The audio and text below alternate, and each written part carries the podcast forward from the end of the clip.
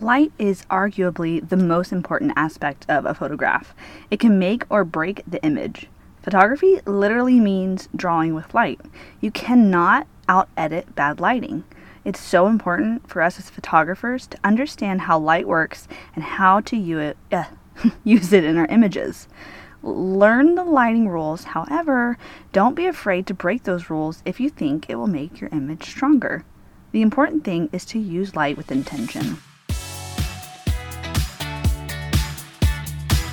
Photographer mamas, welcome to the Capture the Chaos podcast. Do you wish you could book more newborn and family clients? Do you wish you knew how to find more time to do all the things for your business and still live your best life? Are you looking for that secret sauce to level up your session? I'm Brittnie Renee. I've been where you are, friend. For years, I was confused lost and I struggled to build a profitable business that didn't suck all my time away from the important things in my life. I finally realized if I was going to scale and become a profitable photographer without sacrificing my family life, I needed a better plan. I've implemented strategies that double my photography clients and gave me the time freedom to do the things I love and have fun doing it.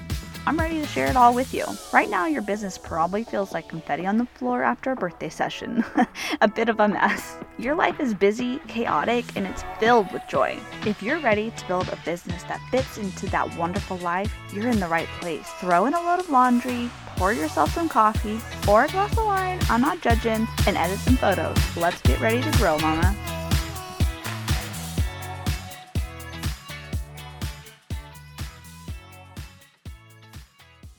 You definitely need to experiment with different types of light and find what fits your style best. When I share my light preferences, it's coming from the position of being a brighter and more bold style. You wouldn't classify me as a moody photographer, so you probably won't find a lot of shadows in my work. If you like to include shadows, you wouldn't use the lighting the same way that I do. With that being said, light has specific behaviors and they don't change. We simply have to change how we utilize it. A few behaviors of light you'll want to keep in mind light travels in a straight line until it's deflected onto another path. Light fades as the source is moved further away. Think of shooting close to a window versus stepping a few feet away from it. The light gets less strong. The larger the light source relative to the subject, the softer the shadow to highlight transition. Think of a large window versus a smaller window. Which one will have harder shadow? Ugh, I'm having trouble. Harder shadows. The smaller window. Try it and see what happens. And when I say shadow to light transition, I just mean how softly in the gradient that it changes from shadow to highlight. You know, whenever you're in really harsh sun, how the there will be a shadow, boop, highlight. It's right there in the line. There's not much transition there. Some light source variations to keep in mind, like I was talking about, a hard source would be straight on or direct. You'd think of sun at midday. This type of light creates quick shadow transitions. A soft source would be bounced or diffused. Think of golden hour, open shade, window light. Diffused light is when the path of the light is scattered, sending it in different directions. With this type of light, the shadows transition slowly and you'll have less hard lines. I asked some people to send in a few questions regarding light so I could answer them here on the podcast. The first question is How do you bounce flash during in home sessions? I asked her what type of flash she was using, and it's an on camera speed light without a reflector. So, there are three main types of added light sources, which we have continuous, light, speed light, which is a flash that connects to the top of your camera so you can put it um, or you can put it on a stand with a trigger, and a strobe, which is similar to a flash, but it provides quick bursts of light, and it's typically off camera. I've never seen one on camera. The important thing to know is that speed lights and continuous lights are not as bright or powerful as a strobe. So when I'm doing sessions in homes, I prefer I prefer a strobe because I can manipulate it a lot easier than I can with continuous light or speed light. Remember the rule light fades as the source is moved further away. If you have a speed light, which isn't super powerful to begin with, and you bounce it off the wall behind you. And I, I, I don't know if you know what I'm talking about. You can bend the, like the, they have like a, oh my gosh, what's the word? A hinge where you can turn the speed light and bounce it on the wall behind you, beside you, or in front of you. So usually people are going to bounce it on the wall behind them.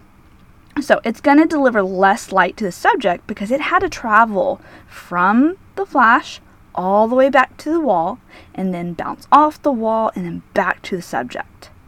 Add to that, if the walls are taller or farther away, it's going to have to tra- travel even further and be even weaker once it reaches the subject. There's a really sciencey equation, but numbers are not my strong suit. So there's there's an equation that says how much light decreases as it gets further away from the source. But if you want to, you can Google it. I just can't understand it enough to explain it.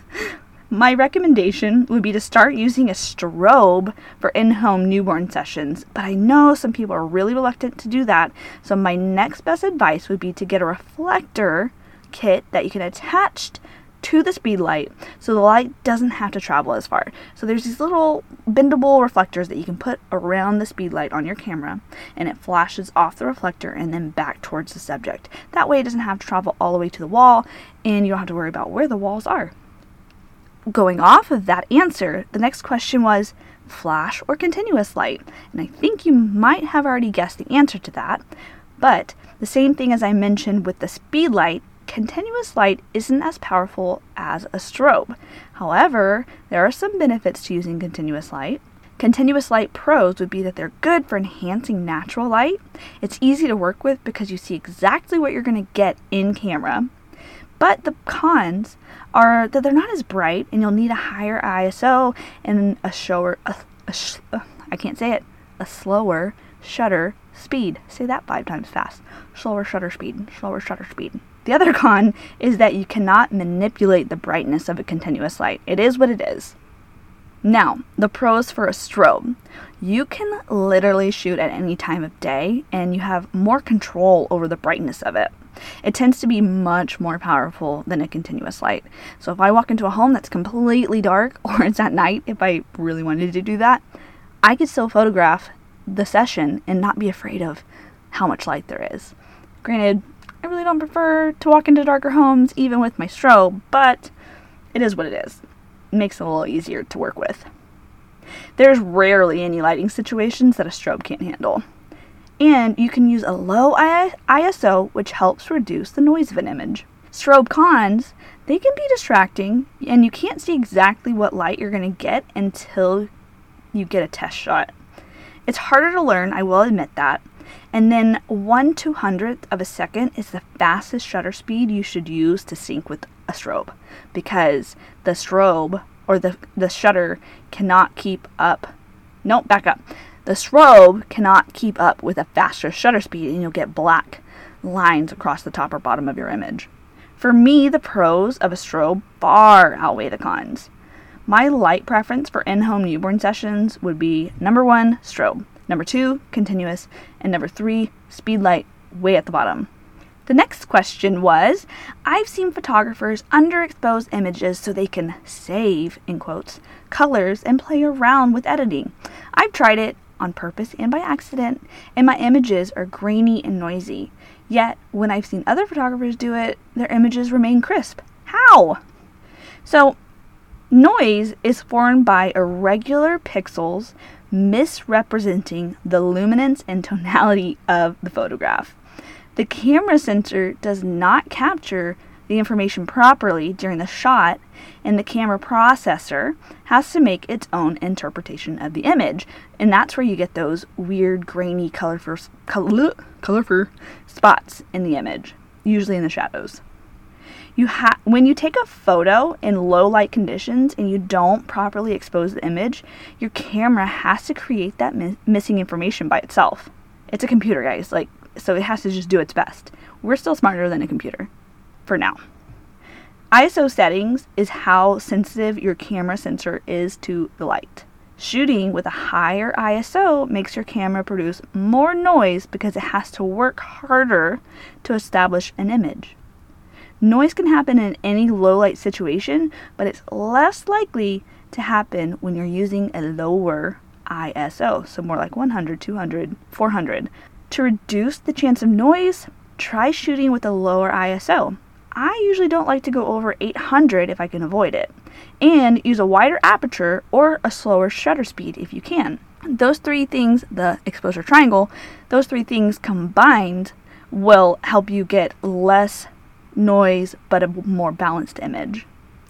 However, I don't think it's really necessary to underexpose an image so much just to save the colors. If you're trying to save the sky, you would just need to expose properly for the sky. The rest of your image will likely be underexposed, and that's fine. You can bring that up in post processing. Remember, go ahead and use a low ISO. If you underexpose unnecessarily, you're going to lose some detail in your shadows and you're still going to be dealing with grain. You also, you can also come. hello, you can also combat some of the noise during editing by adjusting the luminance slider for noise. The last question was auto white balance versus Kelvin.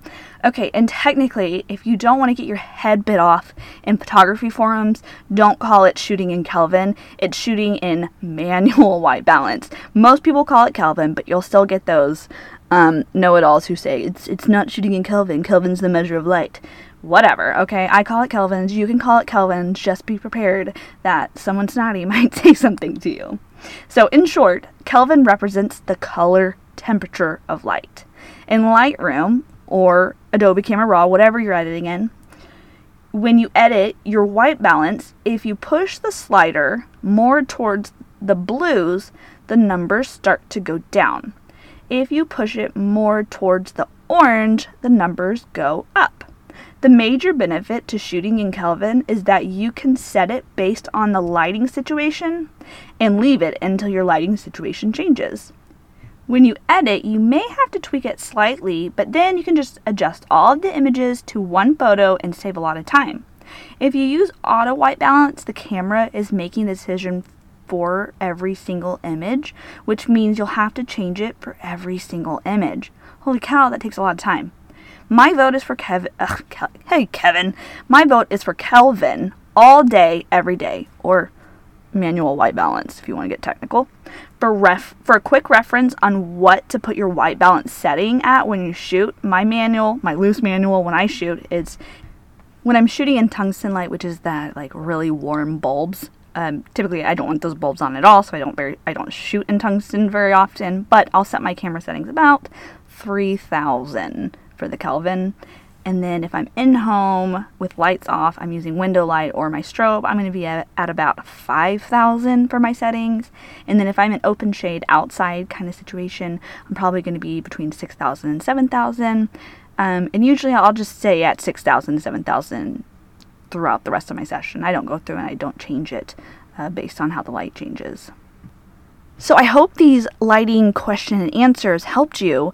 I'm a big nerd when it comes to light for photography, so if you have any questions and I didn't answer something clearly, please, please, please reach out to me on Instagram, send me an email. Um, I'd love to chat more about light. Um, I really, I really like to talk about the podcast and what you guys thought about it. That way, I know if I'm doing something well or if I need to fix something, if I'm getting the point across. So I'd really like to hear from you. So please, please, please reach out to me and let's have a chat if I'm shooting in tungsten light, you know, those really orange lights, I'm recording a podcast. Thanks so much for hanging out with me today. I'd love to hear what you thought about today's episode or hear any questions you might have. Drop me a DM on Instagram at Brittnie Renee underscore photo. That's B R I T T N I E R E N E E underscore P H O T O. If you haven't already, be sure to join the free Facebook group for photographers. That's bit.ly slash capture chaos FB. And lastly, it would help me out so much if you could leave me a review on Apple Podcasts. Reviews help boost ratings so that I can reach other photographers who need a friend in the community just like you. Again, thanks so much, and I'll see you next time.